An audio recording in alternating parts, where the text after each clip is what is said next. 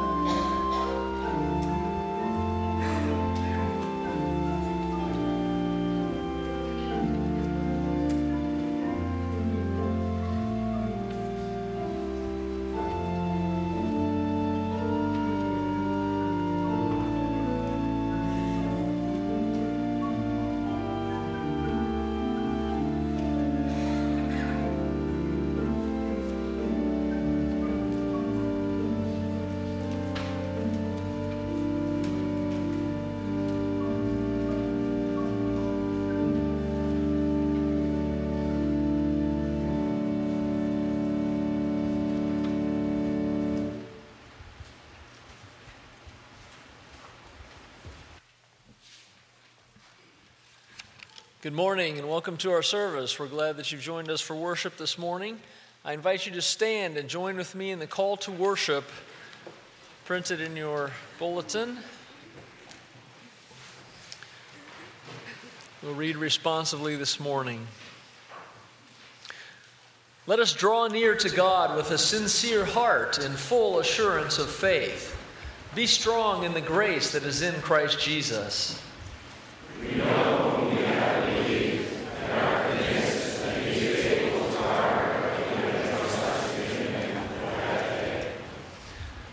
Let us then approach the throne of grace with confidence, so that we may receive mercy and find grace to help us in our time of need.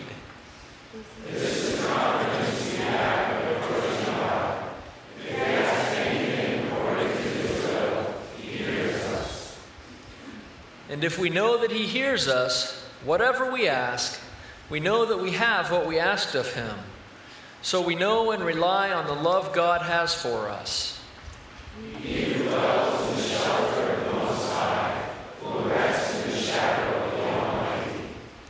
We will say of the Lord, He is our refuge and fortress, our God in whom we trust. Let's pray together. Almighty God, to you all hearts are open, all desires known, and from you no secrets are hid. Cleanse the thoughts of our hearts through the inspiration of your Holy Spirit, that we may perfectly love you and worthily magnify your holy name. Through Christ our Lord. Amen.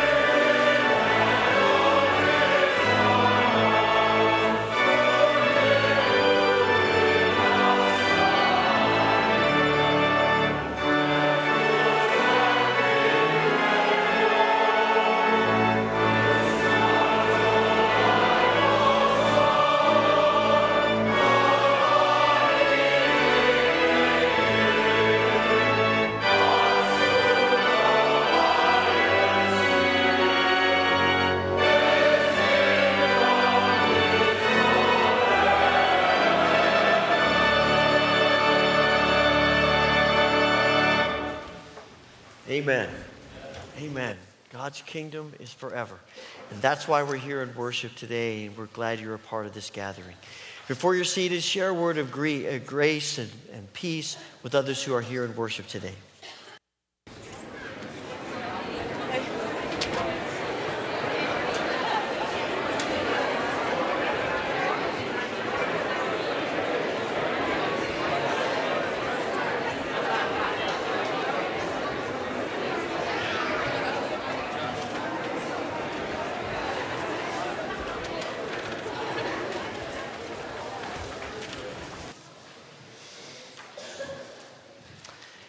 But we welcome you to our worship service today and uh, glad that you're here.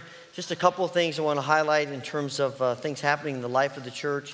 Next Sunday, we gather for worship at 8:20, 9:40, and 11. And note that next Sunday is the end of daylight saving time. So you turn your clocks back an hour and you get an extra hour of sleep. So uh, just note, uh, note that for next Sunday. Uh, also, there are a number of prayer concerns in the bulletin, and we want to add to this actually a, uh, a celebration. Uh, we're celebrating the birth of Grayson Michael Cox to uh, Mike and Amanda and Sister Evie on Tuesday. I'm a little actually surprised that Amanda's not here today, but I don't know, this whole maternity leave thing. Um, she actually will be on maternity leave for the next two months, and so I appreciate uh, Mark Hitchley and others who are filling in for her while she is uh, gone. And we uh, just continue to pray a blessing upon Grayson and their family at this gift of new life.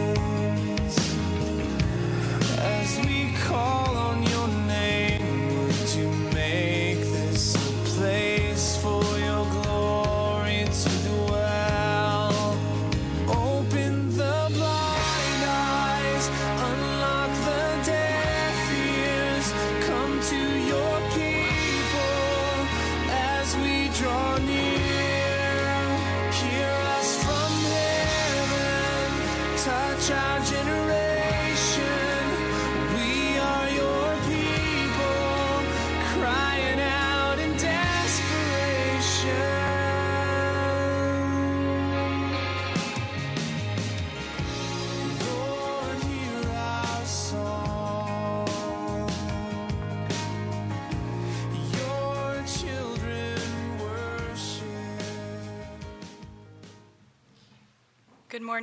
My name is Stacy, and I want to share with you one of the most powerful experiences that I've had in the prayer room over my couple years of being involved. Um, it was my first time that I saw the King's Throne. For some of you who have participated before, you might remember it. For other of you who haven't participated yet or can't remember, the scene was breathtaking. You would turn into the corner of the second room of the prayer room, and it would just be there in front of you. And I found myself just standing there in the doorway, trying to take it all in. The wall was covered from floor to ceiling with this beautiful and majestic purple curtain that served as the backdrop to an elegant and royal chair. The way it sat on the elevated platform in the center of a spotlight caused me to simply stand in awe. This was not just another chair for anyone to sit in, it was a chair fit for a king, as the crown that sat upon it suggested. It was a chair for our God, the eternal king, to come.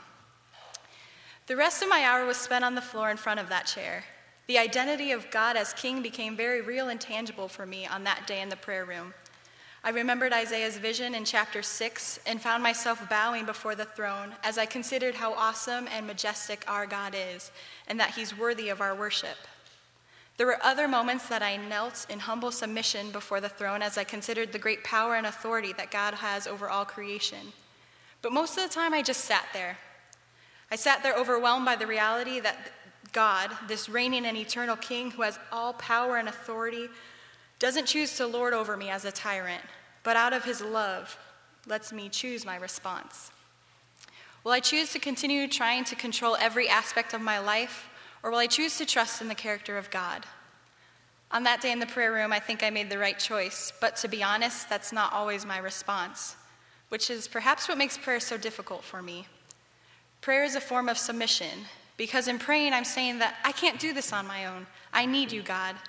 But as I'm saying, I need you, God, He's wanting to take it a step further and asks, Will you trust me, Stacy? Will you stop trying to manipulate the situation and let me start reigning in this area of your life as you begin to pray? And in some cases, I'm like, yeah, I think I can do that. And others, it's scary. It's scary when our prayer about when it's our prayer about our greatest anxieties, our needs for today, our worries about tomorrow, or that desire of our heart that doesn't seem to get answered. It's scary to relinquish control and pray when we have a specific result in mind a healing from cancer, protection over a loved one, or a job situation because we're afraid it might not be the yes that we're looking for. But it slowly becomes easier to trust in God and the power of prayer when we realize that God is powerful and in control and that our anxieties do not surprise or intimidate God. It becomes easier to trust in Him when we know that He loves us and works for the good of those who love Him. And I'm not saying that prayer will change God into some sort of vending machine, getting whatever we ask out of Him, but rather that prayer is the method that God uses to change us. Through prayer, God's will becomes our will, and we are transformed into being the people God created us to be. And through prayer, God will work. Second Chronicles chapter 7 verse 14 says, "Then if my people who are called by my name will humble themselves and pray and seek my face and turn from their wicked ways, I will hear from heaven and will forgive their sins and restore their land. Today, as we enter the prayer vigil and over the next few weeks as we pray, let's be a people of prayer that surrender our desire to control every aspect of our lives over to this God, so that He might find a people who are willing to fall more in love with Him and ready for Him to do a great and mighty work among us.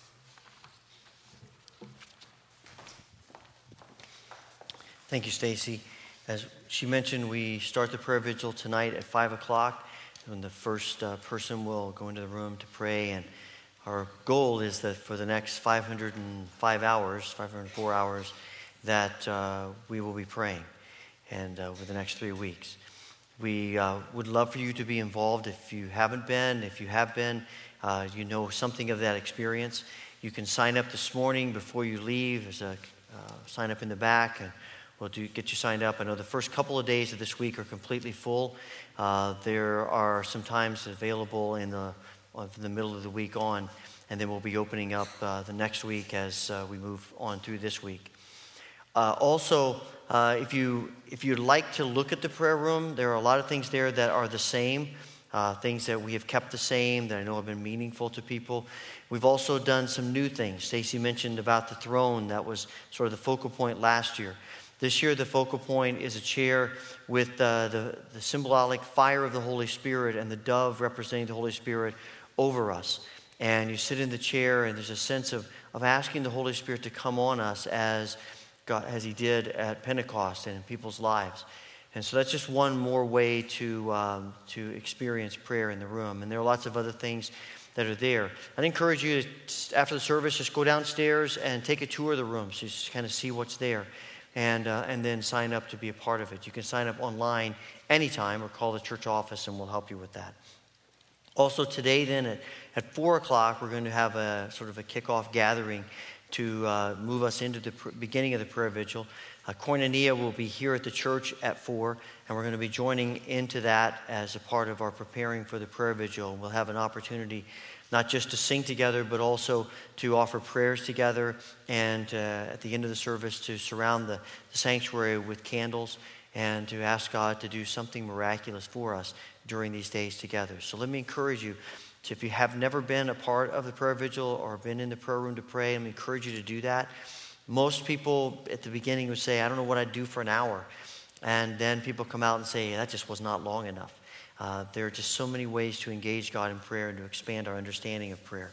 So we hope you will be a part of this event, and we're asking God to do something amazing and miraculous for us as individuals and for us as a corporate body of believers that will go far, far, far beyond any of our lives. The key verse for the uh, prayer vigil this year is Ephesians 1:18, which uh, reads as follows: "I pray that your hearts will be flooded with light, so that you can understand the confident hope He has given to those He called, uh, His holy people, who are His rich and glorious inheritance."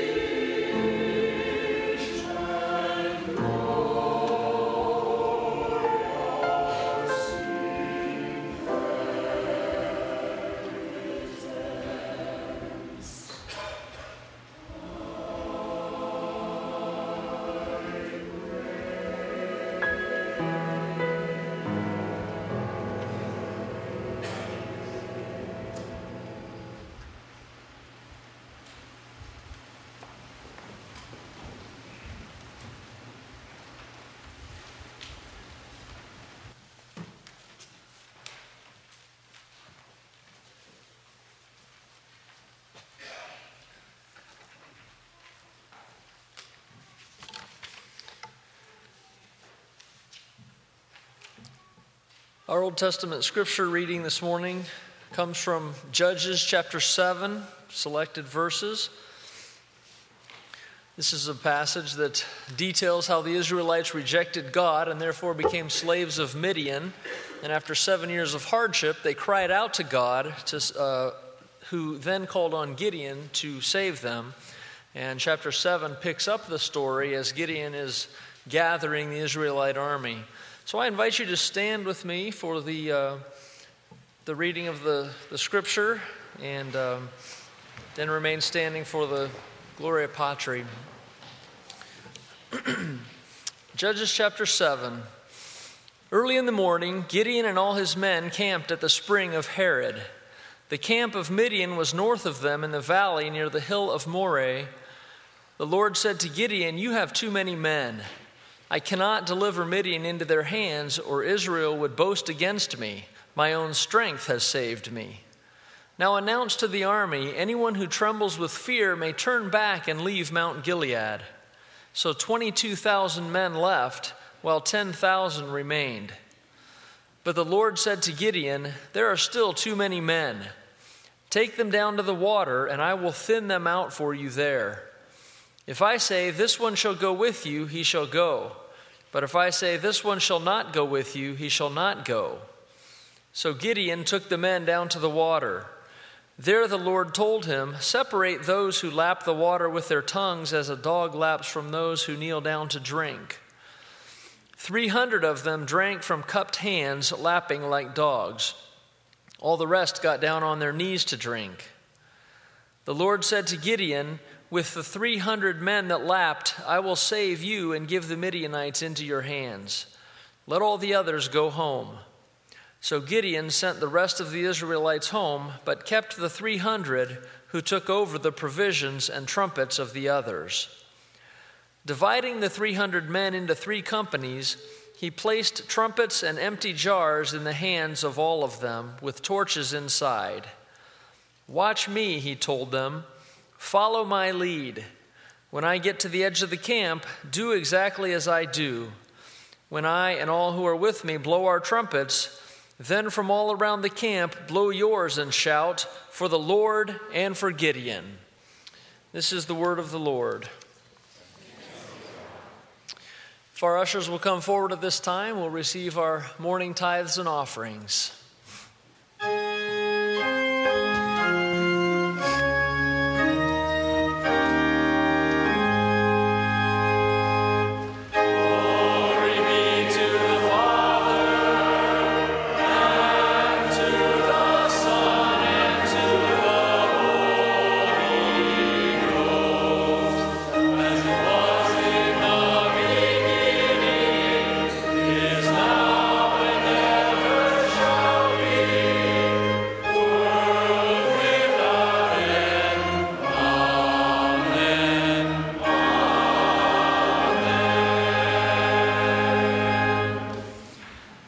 Father, you have given us so much.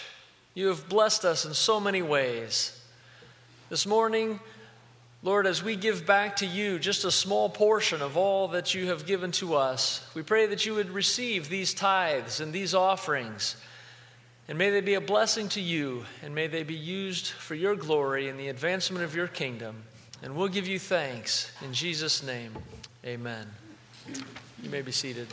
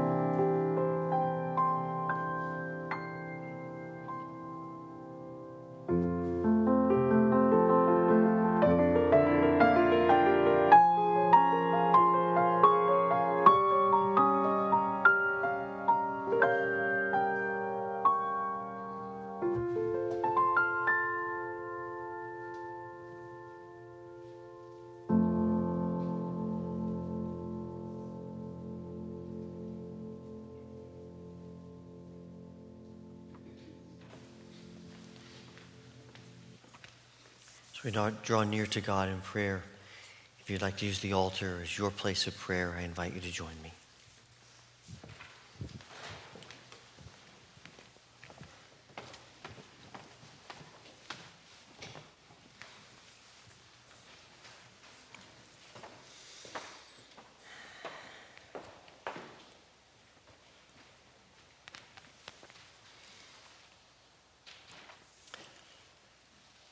Heavenly Father, thank you that you call us to draw near to you.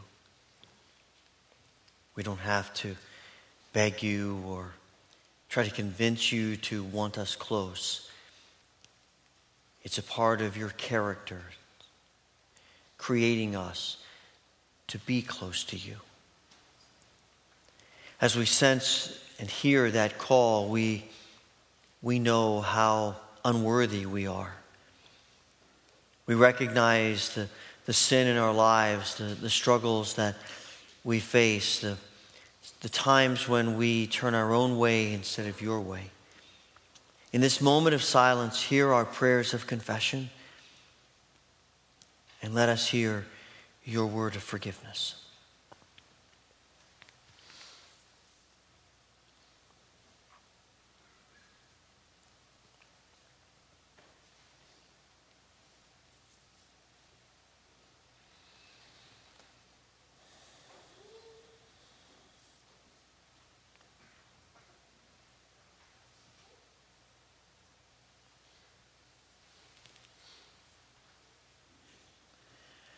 Father, we come today with burdens and struggles, illness, grief, loss that comes to us in a variety of ways. We feel uncertainty about what lies ahead. We're disappointed about the present.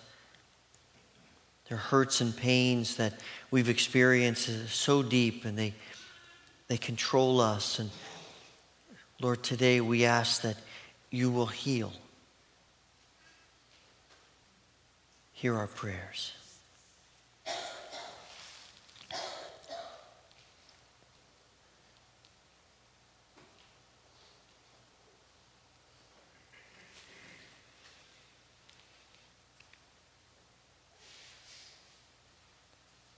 Father, we know there are so many in the world who do not have the basic necessities of life. And we also know there are many, many people who are suffering from the effects of natural disasters, earthquakes and floods and tsunamis and all kinds of events.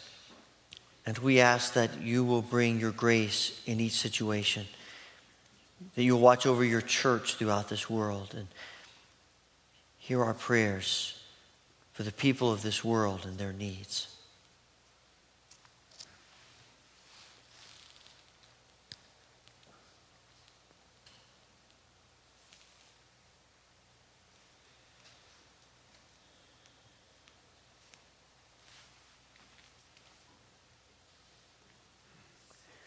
Father, we thank you for the opportunity to pray. As we're moving into this prayer vigil, we ask that you would do something miraculous. Help us to come in a spirit of openness, desiring what you desire to give, wanting you to work in our lives individually and corporately. We pray that these three weeks of prayer will be monumental for each of us. Father, we thank you that you have called us to pray and that your call is rooted in your love and mercy for us. We ask, Father, that as we offer these prayers, that you will not only hear us as you promised to, but that you will answer in the way that you know is best. Through the grace of your Son, Jesus Christ, the one who teaches us the model for prayer, which we now pray together. Our Father, who art in heaven, hallowed be thy name. Thy kingdom come, thy will be done on earth as it is in heaven. Give us this day our daily bread, and forgive us our debts as we forgive our debtors. And lead us not into temptation, but deliver us from evil. For thine is the kingdom and the power and the glory forever.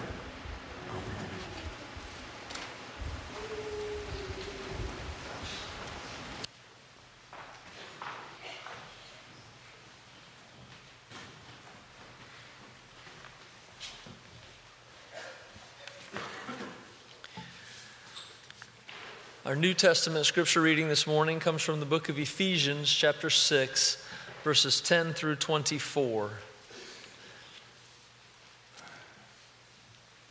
I'll be reading this morning from the TNIV, Ephesians 6, 10 through 24. Hear the word of the Lord. Finally, be strong in the Lord and in his mighty power. Put on the full armor of God so that you can take your stand against the devil's schemes. For our struggle is not against flesh and blood, but against the rulers, against the authorities, against the powers of this dark world, and against the spiritual forces of evil in the heavenly realms. Therefore, put on the full armor of God so that when the day of evil comes, you may be able to stand your ground, and after you have done everything, to stand. Stand firm then, with the belt of truth buckled around your waist, with the breastplate of righteousness in place, and with your feet fitted with the readiness that comes from the gospel of peace. In addition to all this, take up the shield of faith, with which you can extinguish all the flaming arrows of the evil one. Take the helmet of salvation and the sword of the Spirit, which is the word of God and pray in the Spirit on all occasions with all kinds of prayers and requests. With this in mind, be alert and always keep on praying for all the Lord's people. Pray also for me, that whenever I speak, words may be given me so that I will fearlessly make known the mystery of the gospel, for which I am an ambassador in chains. Pray that I may declare it fearlessly as I should. Tychicus, the dear brother and faithful servant in the Lord, will tell you everything, so that you also may know how I am and what I am doing. I am sending him to you for this very purpose, that you may know how we are, and that he may encourage you. Peace to the brothers and sisters, and love with faith from God the Father and the Lord Jesus Christ. Grace to all who love our Lord Jesus Christ with an undying love. This is the word of the Lord.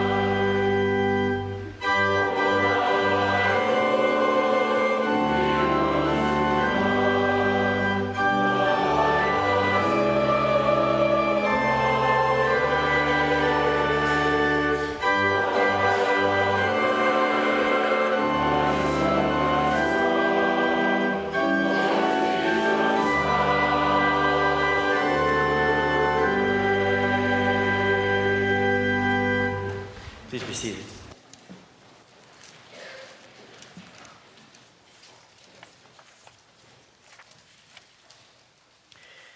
I don't think any of us would argue that we live in a world that is not exactly what God intended it to be. We, we live in a world where we often feel uncomfortable, where we feel like the values that are important to us are not important. We're engaged in what many people call culture wars, where we're fighting to see what the culture is going to end up looking like and where it's going to go. And the question that comes to us in the midst of that is what do we do? What's our role in that? How do we respond? Where do we go? What do we say? Eugene Peterson says that typically there are two our responses fall into one of two categories.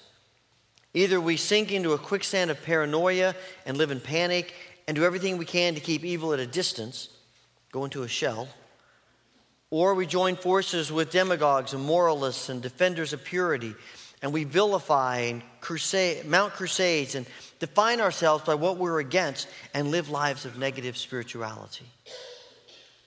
And most of the public persona of the church tends to fall into one of those two categories. But Paul has been telling us throughout this letter that there is a different way.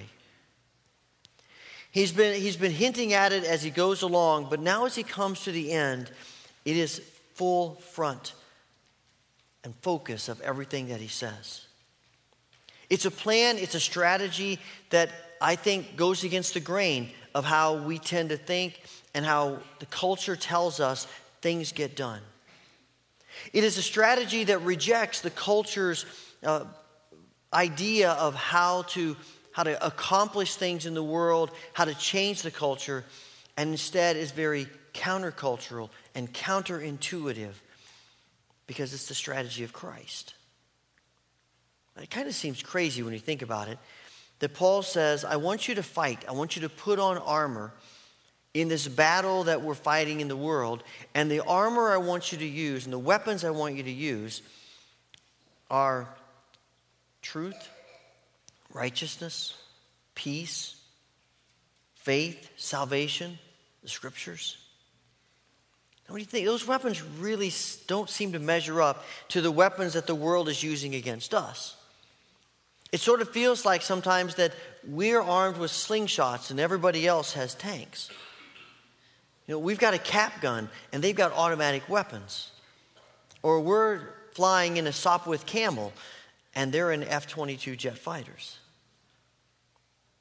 which I think is one of the reasons why we have a hard time with this strategy. I think that's how Gideon felt. You know, God says, All right, I want you to defeat the Midianites who have been holding Israel in slavery. And so he gets 32,000 men, which honestly isn't all that many compared to the Midianite army, but it's a good number of people. And God says, That's way too many guys to win this battle. What kind of a strategy is that? So he sends 22,000 home, and the Lord says 10,000, still too many. Send home 9,700 of them. And with 300 men armed with lanterns and trumpets, they go into battle. But when the dust clears, the Midianites are fleeing for their lives, and Israel has their nation back.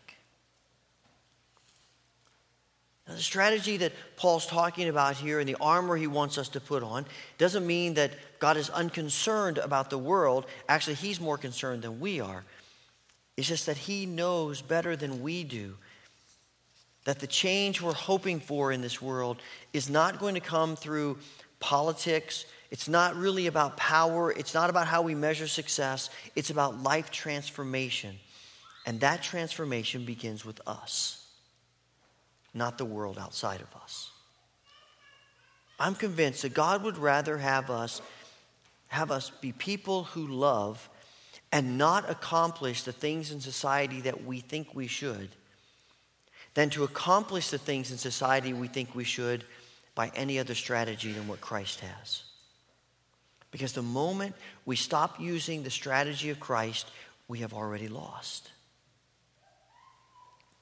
So when Christians make exaggerated or disrespectful or vitriolic comments about the president or a member of Congress or, or anyone who might be in favor of something we're against, we are skewing God's reputation just as much as the behavior we're condemning. When we engage in this kind of behavior, whether it's from a distance or face to face, we are revealing an appalling lack of trust that God knows what He's doing and that God's way of doing it is best.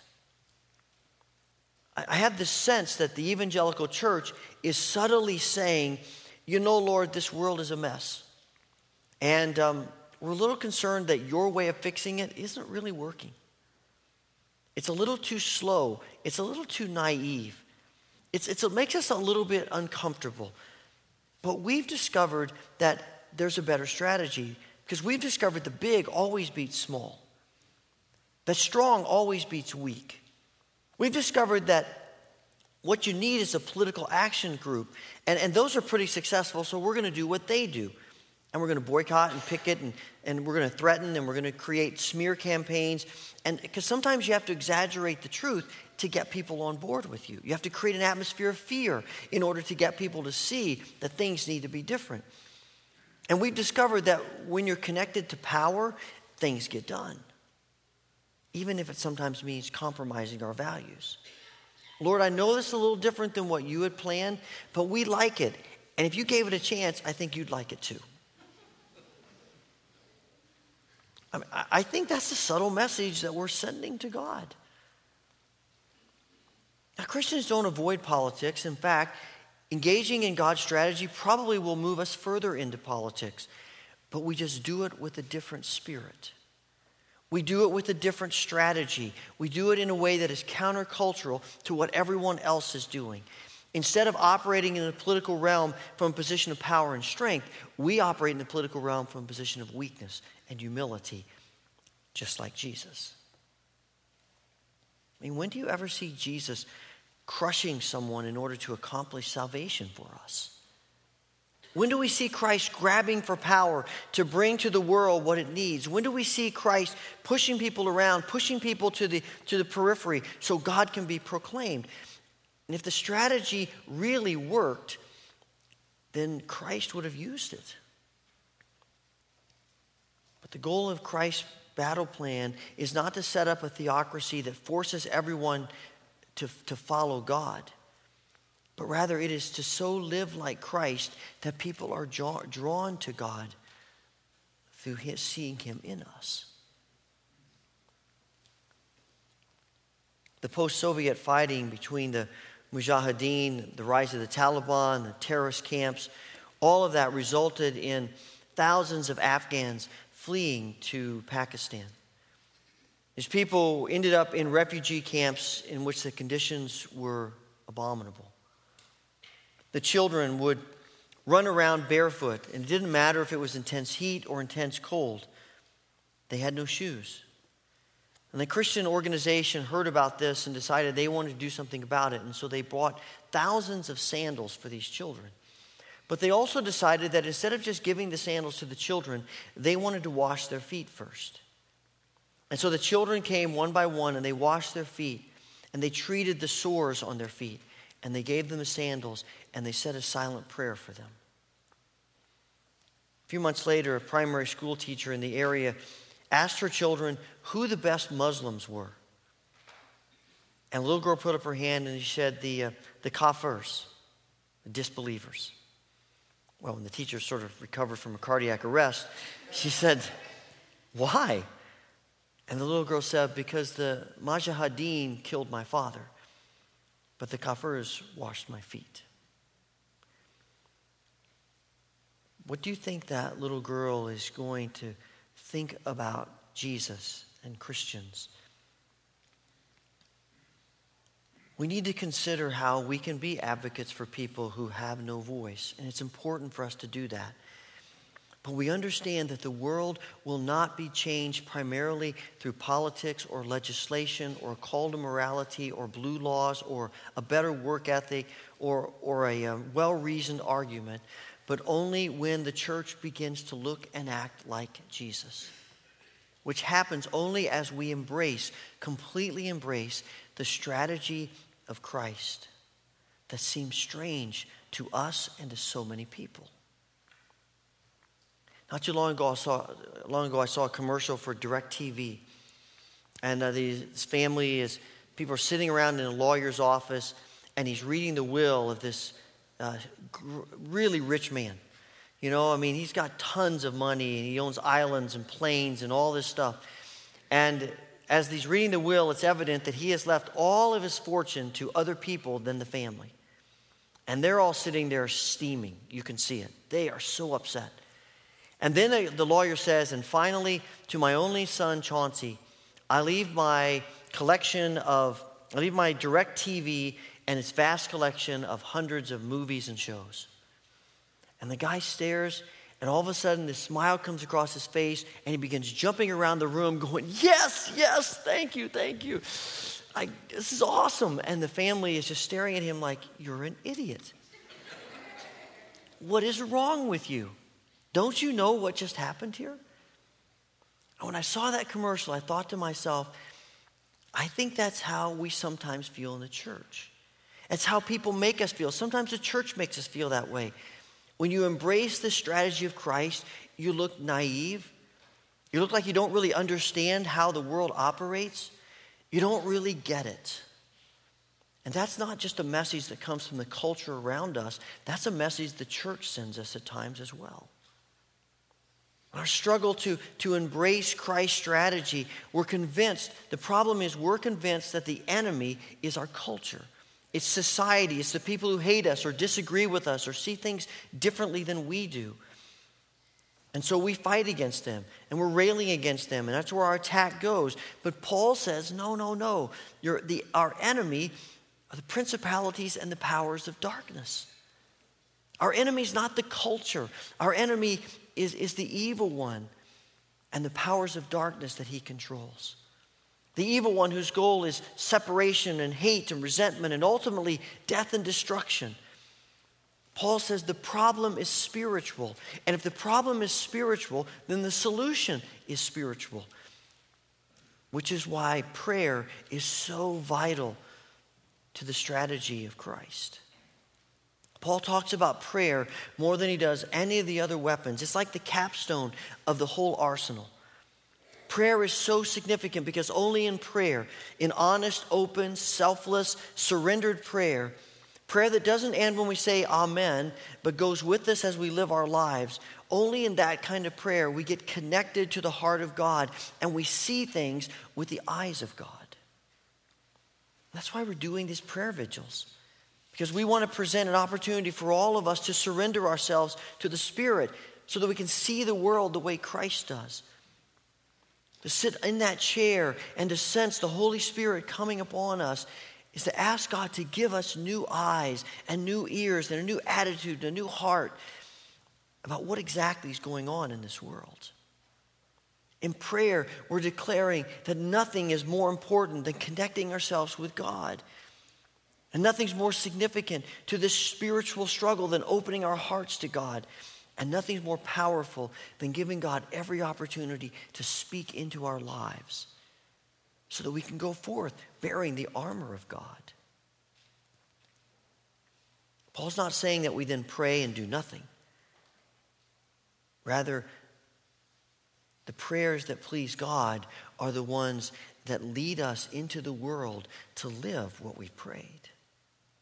There's a sign in the, on the wall of the prayer room. It's the last thing you'll see as you walk out. And it says, May God bless you as you go forth to live your prayers. And that's the goal.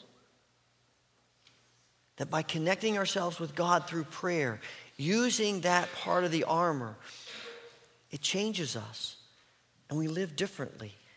And we see this world differently. And we embrace more openly the strategy of Christ have an influence in this world for Christ.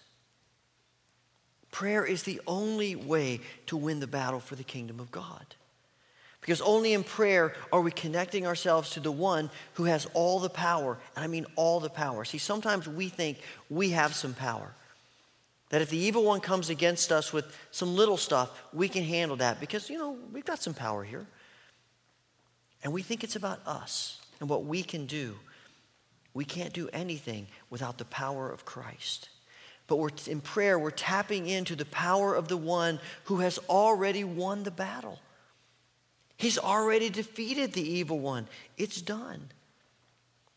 And Tim Gombis says it's not our task to defeat the powers. God's already defeated them in the death and the resurrection of Jesus. The church is called to inhabit the victory that God's already accomplished. And this is why the only weapons we use are the weapons that God uses when He has won the battle. But Paul understands that this armor is most effective, that it has power for us when we stand together. In verse 14, Paul talks about standing firm. And I have an image in my mind, not of one person standing against an army, but an army of God's people standing ready to do battle with the principalities and the powers.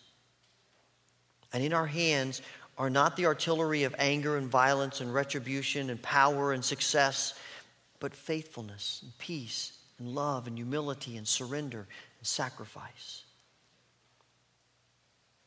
See, when we ignore or minimize the importance of the church, we lose the power of our spiritual armor. I'm not sure we really believe that because we've been told in subtle ways and in overt ways that the strongest Christians are the ones who can stand alone. Those are the people who have the power of God in their lives. They don't need anybody else, they stand by themselves. That's a lie. Paul's been telling us that over and over and over again. The people who stand strong for God, the people who are spiritually mature, understand that they can only stand together. Only when the power of God is joined, when we're joined together in His power and His grace, not when we're trying to stand by ourselves. When Jesus is facing the cross, He doesn't push His disciples away. He says, Come, pray with me. But we've become so enamored and mesmerized by our culture that we think the most profound need for transformation can take place in us individually but it can't. It's us together. And the need for the transformation is really not the culture. The most profound need for transformation is in you and me. It's in God's people, the church. We're the problem because we keep pushing aside the strategy of Christ, thinking that our strategy is better than His. And I know why we do that. It's because His strategy, honestly, is a lot harder and it sometimes doesn't make sense. And our strategy makes sense to us. It's what everybody else is doing. So let's use it. And no wonder we aren't making a difference in the world. No wonder people say the church has nothing to offer me that anybody else does. Why would I care about that? But when we engage ourselves with Christ, when we put on his armor, something happens. The power of God comes into us because we've opened ourselves to God, and things begin to change. I think the greatest compliment someone could pay us as a congregation is not that we offer great worship services or we know the Bible or we're, we're concerned about social justice, as important as those things are, but that we're people who pray. And they know that because they see us living out our prayers in our daily lives. Pete Greig said, God is mobilizing an army, but it's a broken army that marches on its knees. As our commander in chief inspects the ranks of his wounded, weeping soldiers, he speaks to you and he speaks to me, saying, Blessed are the poor in spirit, for theirs is the kingdom of God. Blessed are those who mourn, for they will be comforted. Blessed are the meek, for they will inherit the earth. On a Monday evening in 1982, a small group of Lutherans gathered at St. Nikolai Church and began to pray. Now, we wouldn't think that much about that. We can gather and pray anytime we want to. But this was East Germany. It was during the height of communism. And for them to come together to pray was a real risk. The churches had been, many of them, burned to the ground. Others had been used, been emptied and used for other purposes.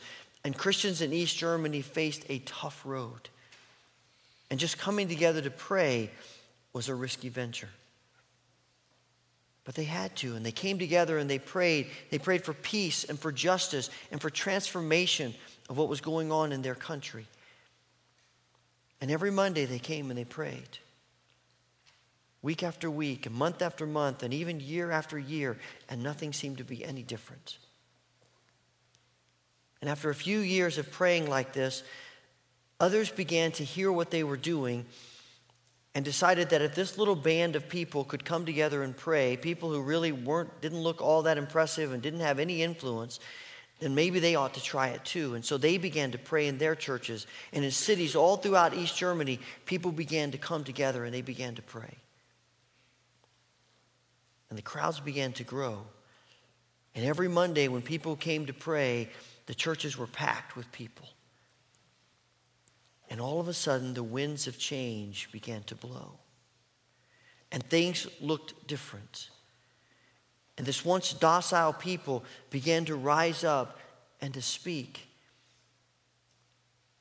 And after a while, the, the communist regime began to crumble. And eventually, so did the Berlin Wall, that for 28 years stood as the symbol of the Iron Curtain. And it all began when a few people decided to come together and to pray. One communist leader admitted later to a journalist, We were ready for every eventuality, but we were not prepared for people to pray.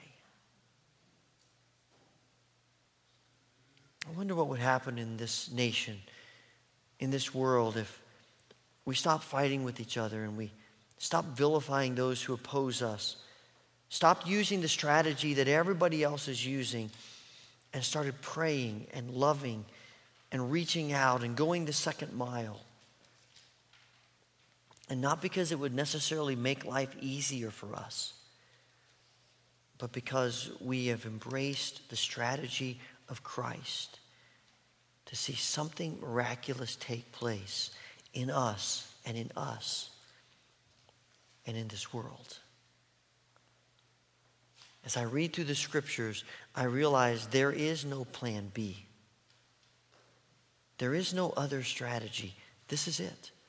This has been God's plan from the beginning of time that his people would represent him in this world in a spirit of love and humility and peace and grace and truth and righteousness.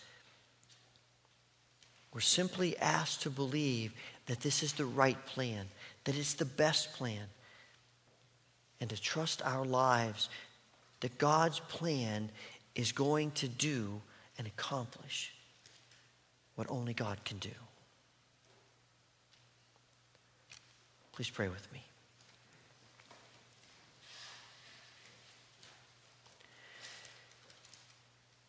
Perhaps as we've been thinking about this passage, God has put something in your mind about a part of life where you realize you've really bought into a strategy that is not of Christ.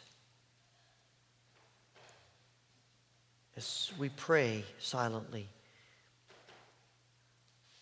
confess that to God and hear his words of forgiveness.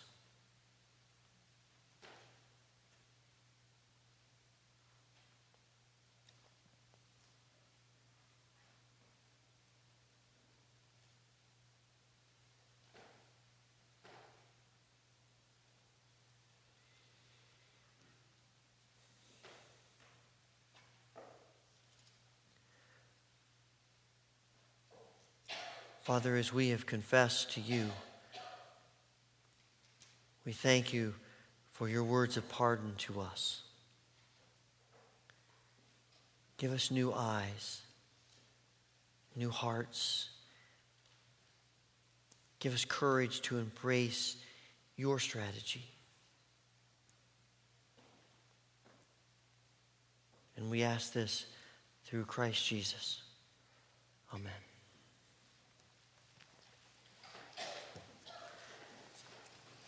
Invite you to stand as we sing together hymn number 352.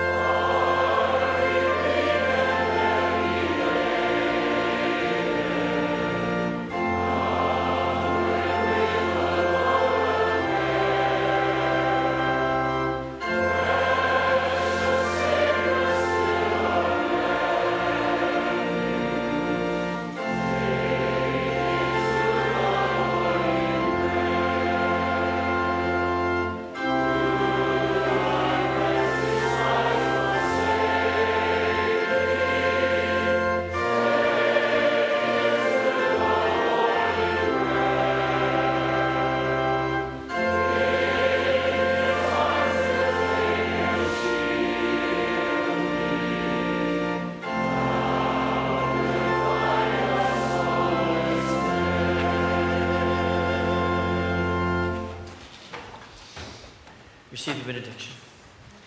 May you, being rooted and established in love, have power, together with all God's people, to grasp how wide and long and high and deep is the love of Christ, and to know this love that surpasses knowledge, that you may be filled to the measure of all the fullness of God.